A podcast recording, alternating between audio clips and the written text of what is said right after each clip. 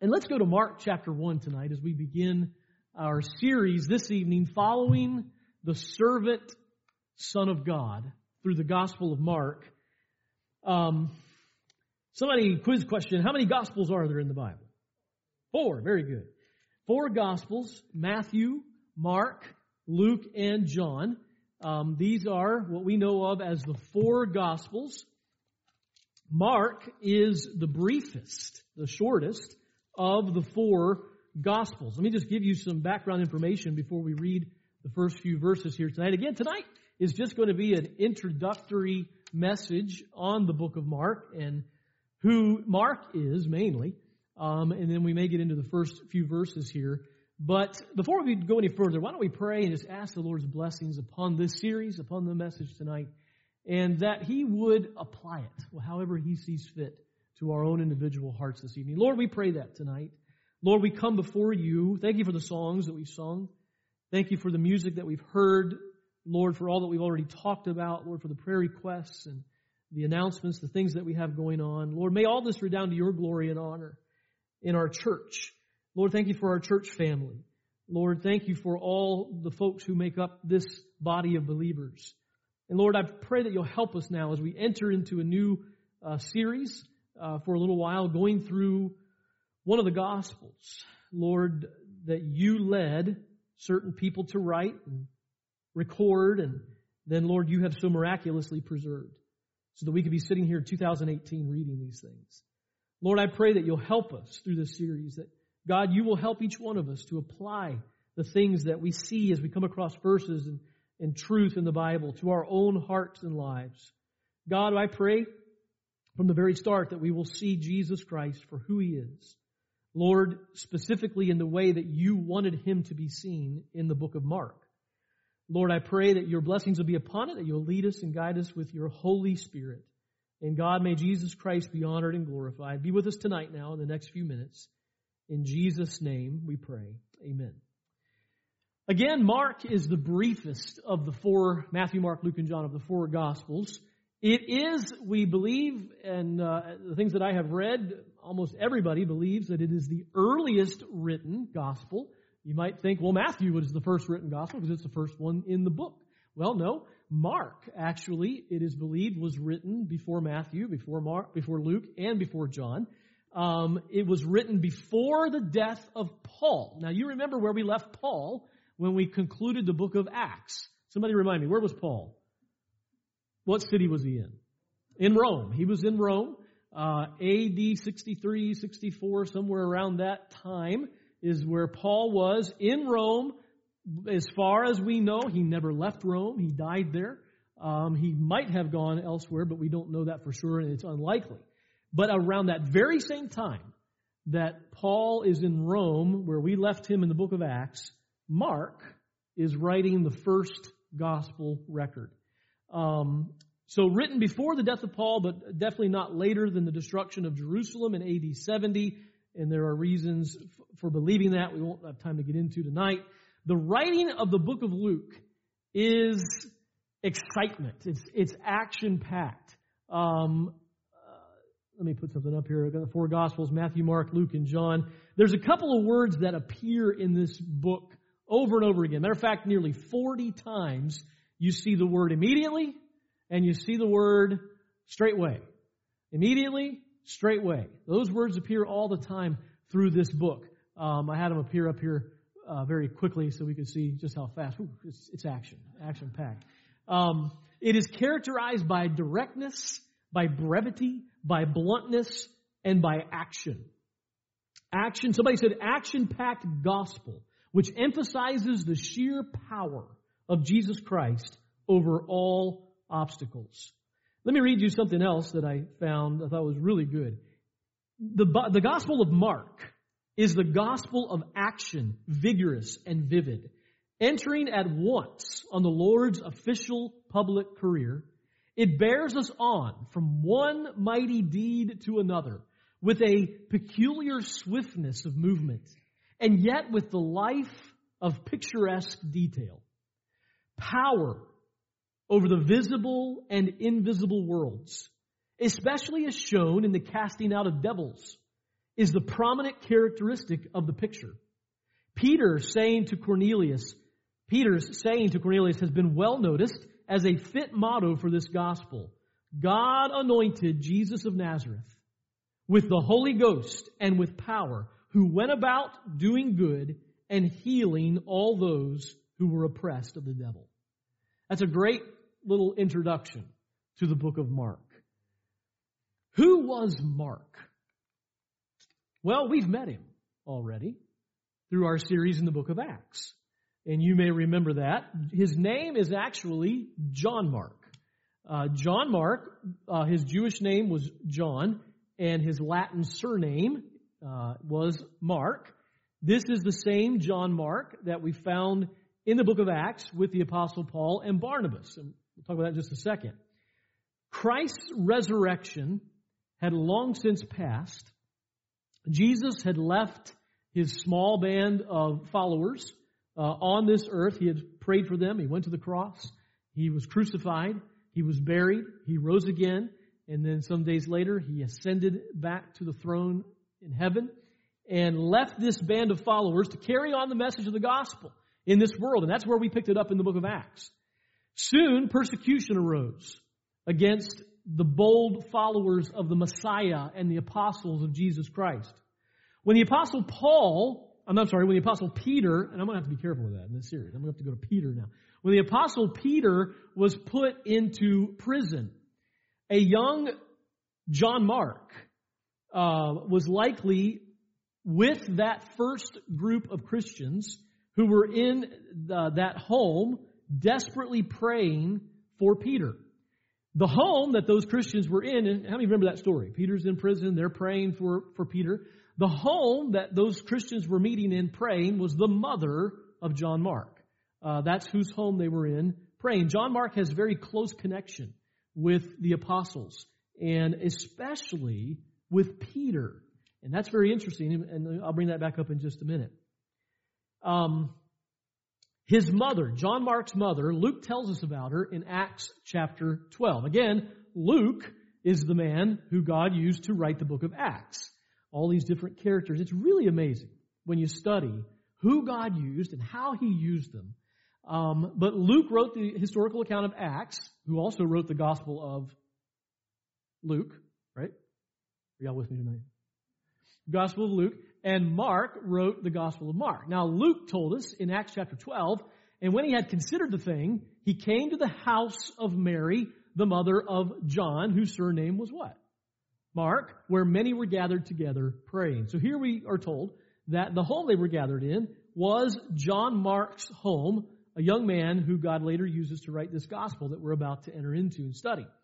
Um, it is believed that this mother um, Mary of John Mark was probably a wealthy woman. These were probably wealthy people. And we believe that one reason is they obviously had a very large home, um, a large space for these people to be gathering in, living in Jerusalem. These people, this, this lady and these people were personal friends of Peter and the hostess of the Christian disciples after Pentecost took place. They began meeting in this same home for the first church there in Jerusalem after Pentecost. Some even believe, and we're going to get back into this later as we get into the book of Mark, but how you remember a story in, in Mark? It's an odd story of a young man who was present in Gethsemane, and he had, the Bible tells us he had this cloak on, and when he left, he had not, no cloak on, he went away naked, and, and it's kind of an odd story there. And many believe it's there because that was John Mark in that story. And, and I'll leave that there for now. Um, but we'll we'll come back to that as we go through the passage. But um, he, he, may have been a young man that was actually watching the proceedings in Gethsemane when Christ was taken to the cross from a safe distance in Mark 14. And many believe, I don't know if this is true, that the Last Supper may have even taken place in the a proportion of this same home. We don't know that for sure. The point is, this was a very central location. This was a very important spot in Jerusalem in the early days of the gospel, in the early days of the church. And John Mark was right in the middle of it. After Peter was released from prison, Mark is believed to come, have become a close companion and assistant of Peter for some years. The reason this is important, and let me give you a verse here, it's also believed that Mark was a spiritual son of Peter. In other words, Peter probably brought John Mark to Jesus Christ. Look at the verse that Peter says in his epistle of 1 Peter, the church that is at Babylon, elected together with you, saluteth you, and so doth Marcus, and that's John Mark, my son. So from this verse, many conclude that it was Peter who actually led John Mark to Jesus Christ and brought him to the Lord. And John Mark, and this is without, without dispute, John Mark became a close personal assistant and friend to the apostle Peter himself. And here's something that's so interesting. The Gospel of Mark is very likely the account of Peter. The account of Peter relaying the gospel message to Mark and Mark writing it down. Now, Mark obviously had other uh, others he was talking to as well, but this is most the things that I have read and looked into.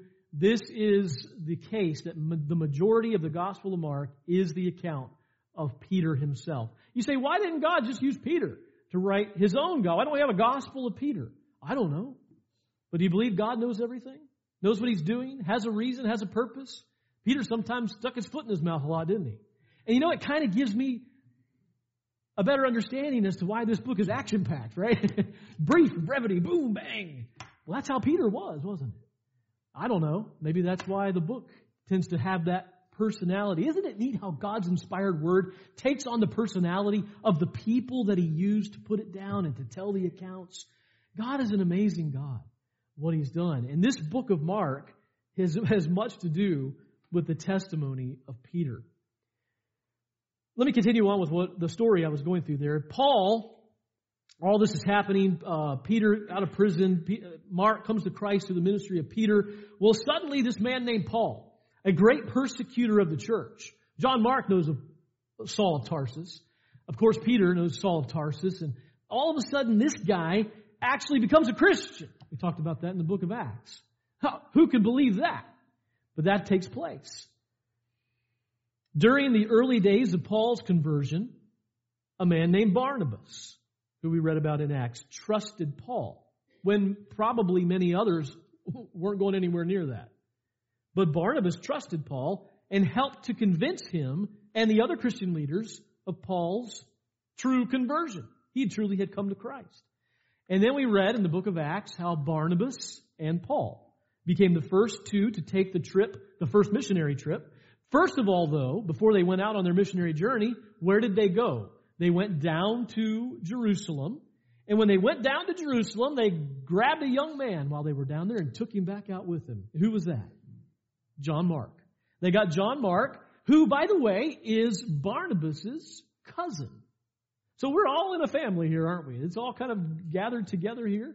Uh, the mother of John Mark, who had the home that they were meeting in, was apparently the sister to Barnabas. And Barnabas' cousin is John Mark, who Paul and Barnabas take with them, and they set out on that very first missionary journey, beginning in Antioch and then going out from there.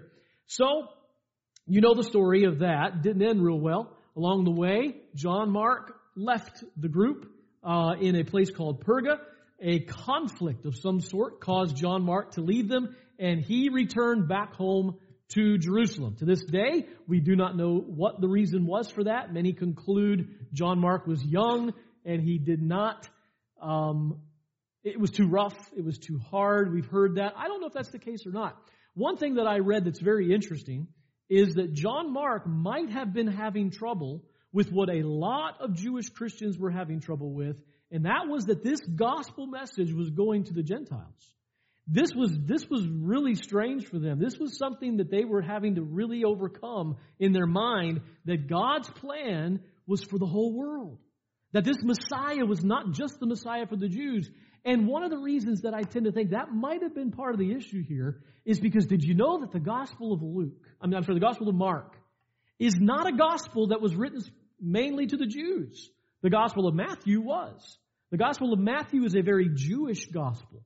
There's much in there about the Old Testament prophecies. The Gospel of Mark is not at all. There's absolutely no mention of Old Testament prophecies, except at the very beginning. And there's, it's, it's, many believe written mainly, it's written to the whole world, but mainly was written to the Greeks and to the Gentiles. And it may be that when Paul finally, at the end of his, toward the end of his life, said, Bring Timothy, bring John Mark to me, for he is profitable, that maybe he knew God had gotten a hold of his heart and caused him to realize that this gospel was for the Jew and the Gentile. And then God used this very young man to write one of the main gospels to the Gentile people. So I don't know, that's, that's a little bit of speculation in there, but that is what the gospel of Mark is.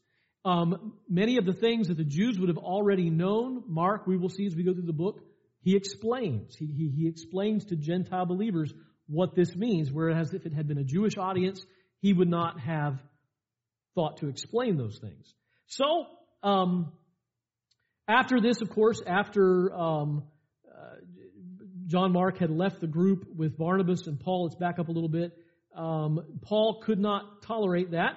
And when they were about to go on their second missionary journey, Paul was not about to let John Mark go with them on that journey. This, of course, caused a great contention between Paul and Barnabas. So they split into two different groups. Barnabas taking John Mark with him to uh, a, a mission venture, and then Paul taking Silas, and their two missionary groups went out into the world with the gospel of Christ. But again, as we mentioned a minute ago, that wasn't the end of the story. Paul later mentions Mark's helpful activities and asked that Mark be brought with Timothy to Rome to visit with him because he was very profitable in the ministry. And as I mentioned a minute ago, the Gospel of Mark is very likely the account of Peter relayed to Mark. An accurate, somebody said, an accurate record of Peter's teaching captured faithfully by Mark, acting as Peter's scribe. The characteristics, the action, the bluntness would make sense to, me anyhow. Um, Mark and Luke, we often see them together in the New Testament. Uh, the writer of the Gospel of Luke in Acts is Luke. Clearly, they knew each other and uh, they were both gospel authors. It's just neat to me. Mark's relationship with Peter and Luke's relationship with Paul and how God used Mark. You know, Paul gave his account and Mark, I mean, Luke wrote the book of Acts. Peter's giving his account and Mark is writing the Gospel of Mark and how God just orchestrated all of these things and put all these things together. Um, trying to discern how much is needful here tonight, but the majority of opinion is that the Gospel of Mark was written by Mark in Rome. The Gospel of Mark was intended again primarily for the Gentiles. He's constantly explaining Jewish terms and customs. Now, while Matthew is a picture of Jesus, the Messiah, and the King, Mark pictures Jesus as the Messiah, the servant, as we mentioned a minute ago. Matthew's gospel portrays Jesus as the king. Mark's gospel reveals Jesus as God's servant. In Mark 10:45 is a very familiar verse, for even the son of man came not to be ministered unto. Another way to say that is to be served, but to minister or to serve and to give his life a ransom for many. Mark 10:45. That's the theme of this book. The servant son of God.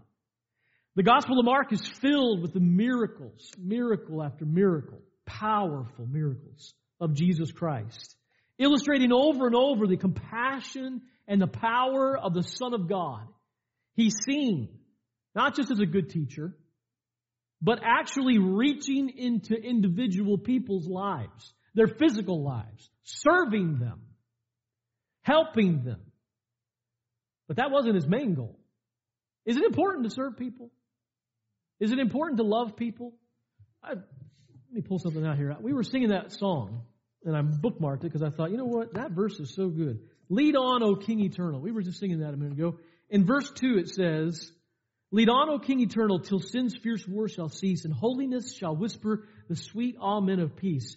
For not with swords loud clashing, nor roll of stirring drums, but with deeds of love and mercy, the heavenly kingdom comes. With deeds of love and mercy. What's that called? deeds of love and mercy, service, ministry. For the Son of Man came not to be ministered unto, but to minister and to give his life a ransom for many. And so he would serve, and he would reach into the lives of individuals, and he would serve, and he would give, and he would love. And the whole point and purpose wasn't just so that need could be met. Now, was it important for that need to be met?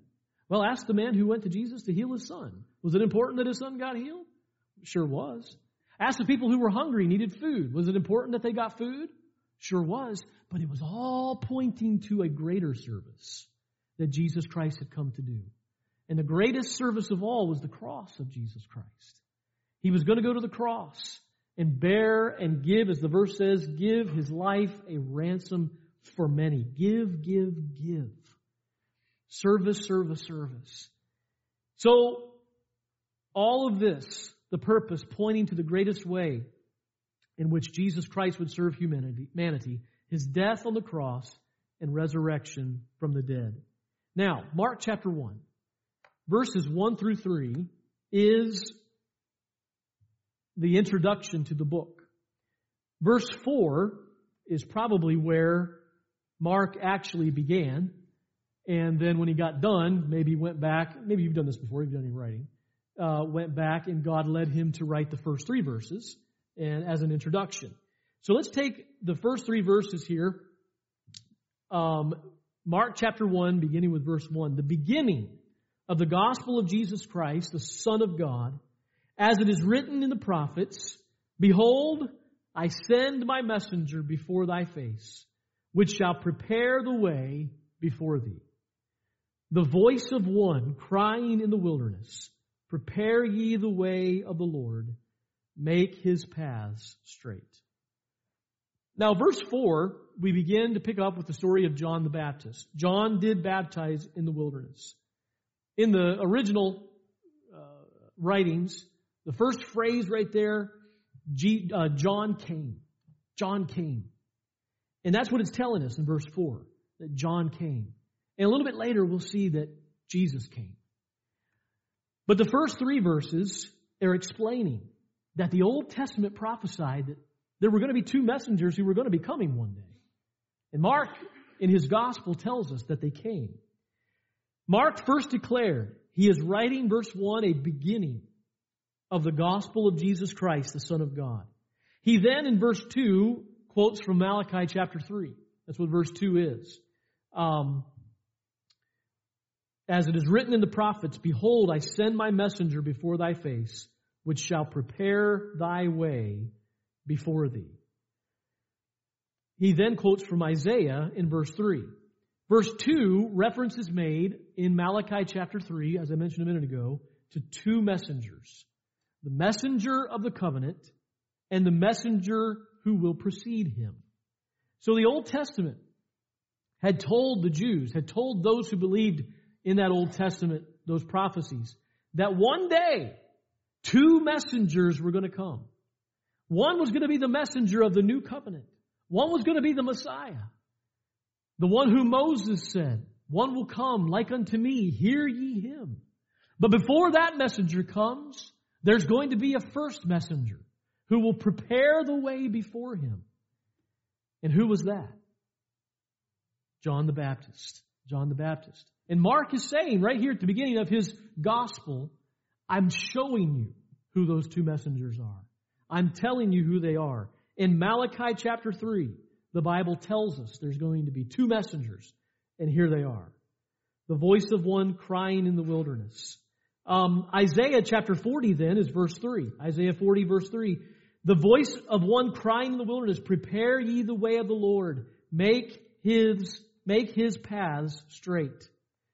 Someone said reading Isaiah from the 40th chapter to the end of the prophecy of Isaiah is to see the servant of God, the suffering servant, yet victorious suffering servant, ultimately in triumph.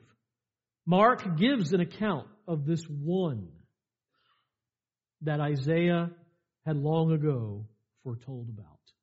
That's the whole point of verses 1 through 3.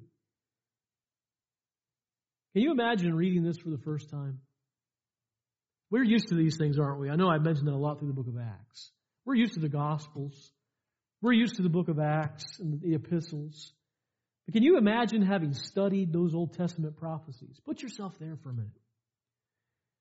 And having been waiting on these things, having been taught all of these truths, maybe knowing Malachi, knowing Isaiah, Eh, knowing that we were waiting on two messengers, and then maybe you were there when Jesus came into the scene of the world of that day and John the Baptist, and maybe you weren't, maybe you were in Rome or a Gentile somewhere, but you knew these truths, and then someone came along and started laying it out for you. Can you imagine the excitement? As the Holy Spirit began to prick your heart and draw you to the truth, and you began to see two messengers, two messengers. Oh my. Boy, John came and was the first messenger. And then later on, Jesus came, second messenger. And all these truths begin to ding, ding, ding, make sense. Something, isn't it? This is good news, folks. What we have in our hands tonight in the book of Mark, in Matthew, and Luke, and John, is really, really good news for us. The Messiah has come. He came. As was prophesied in Malachi, as was prophesied in Isaiah, and all through the Old Testament. Peter in 1 Peter chapter 1 quotes from the same passage in Isaiah. All flesh is as grass. This is the word of the gospel which was preached unto you. All these things are interconnected. So, we're learning that the point is this. The gospel as recorded by Mark, which is mainly being relayed to Mark by Peter, is the starting point of the gospel of Jesus Christ as it was prophesied and written by Isaiah, Malachi, and the other prophets and verses 1 through 3 is an introduction to all that follows in this gospel. This is an account of the beginning of the gospel of Jesus Christ, the Son of God. The one who was foretold to come, that the prophets had said was going to come. This is how the gospel, which Isaiah predicted has come, has come to be. Light has come forth. Let me read you something G. Campbell Morgan said. Isaiah saw that the way of comfort was the way of the coming of Jehovah in his suffering and victorious servant to deal with sin and to bring in righteousness. Here then, the Gospel of Mark is the story of how that gospel became a fact in human history. How that gospel became a fact in human history. What is the supreme subject of the book of Mark? Well, we all know that, don't we? Go back to verse 1. The beginning of the gospel of Jesus Christ, the Son of God. Jesus Christ, the Son of God. The gospel of Jesus Christ, the good news. What is gospel? The word gospel comes from the word evangel. It means simply good news. Good news. Gospel means good news. Good news for who? Well, not everybody would say today that this gospel is good news for them. But it is good news for anybody who realizes who they are. Realizing who we are and who God is will cause us to see that this gospel is really, really good news. Because we are flat out sinners, aren't we? As Isaiah this morning we heard in the passage said, in the year that King Uzziah died, Isaiah saw the Lord high and lifted up. And the seraphim cried, Holy, holy, holy. And what did Isaiah say? Woe is me. After all those woes that we heard about this morning, woe unto them, woe unto them, woe unto them, listing out some pretty grave sins. You know, we can do the same thing tonight, couldn't we? We can watch the news this past week, right? And cast out some woes. right? Woe unto them. Woe unto them. And they need to be cast out, I think. But you know what revival is? What Isaiah experienced? Revival is when, yes, woe unto them, woe unto them, but then I see God, myself, and I say, woe unto me. You know what a, you know what a sign of true revival is?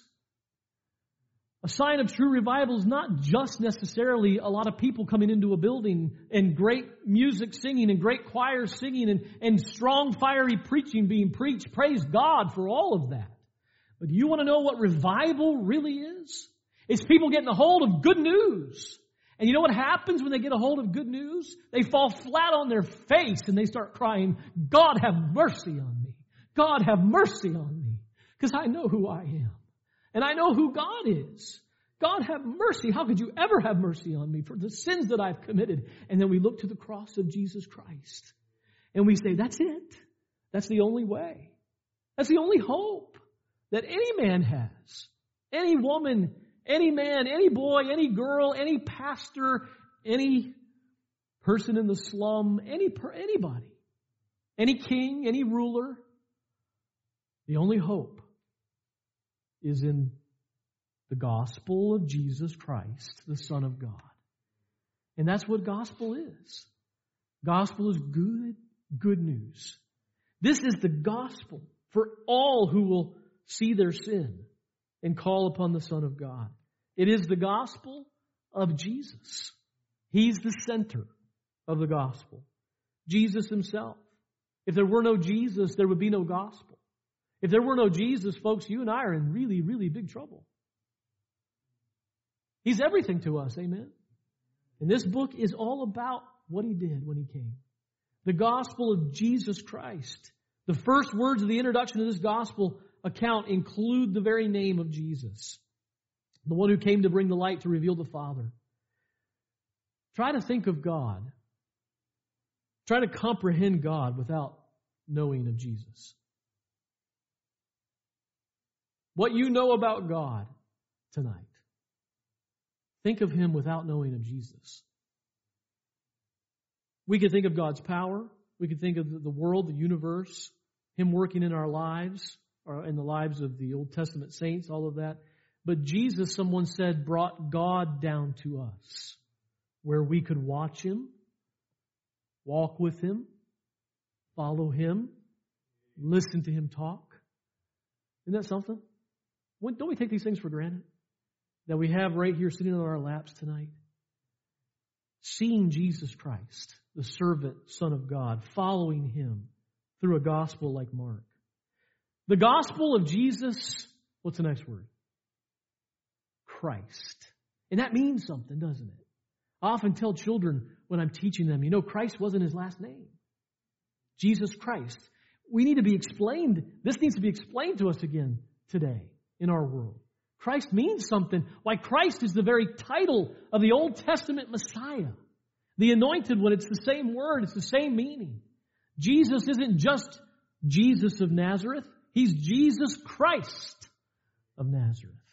Jesus is the Christ, the Messiah, the Galilean peasant who was the anointed Messiah. Isn't God something? What He has done. And then the gospel of Jesus Christ, the Son of God. He is deity, infinite power, though human, yet God. And we will see that as we go through the book of Mark. Let me read this to you, we'll be done. He came. He came. The soul, the most full of love, the most sacredly virtuous, the most deeply inspired by God and the future that men have yet seen on earth, Jesus. He bent over the corpse of the dead world and whispered a word of faith over the clay that had lost all of man, but the movement and the form. He uttered words until then unknown. Love, sacrifice, a heavenly origin, and the dead arose. A new life circulated through the clay, which philosophy had tried in vain to reanimate. From that corpse arose a Christian world, the world of liberty and equality. From that clay arose the true man, the image of God, the precursor of humanity. He came. Aren't we glad tonight that he came? The gospel is the good news of Jesus, the anointed Son of God. When we come back to this next week, we'll pick it up in verse 4. John came, baptizing, the first messenger. And we'll pick it up there.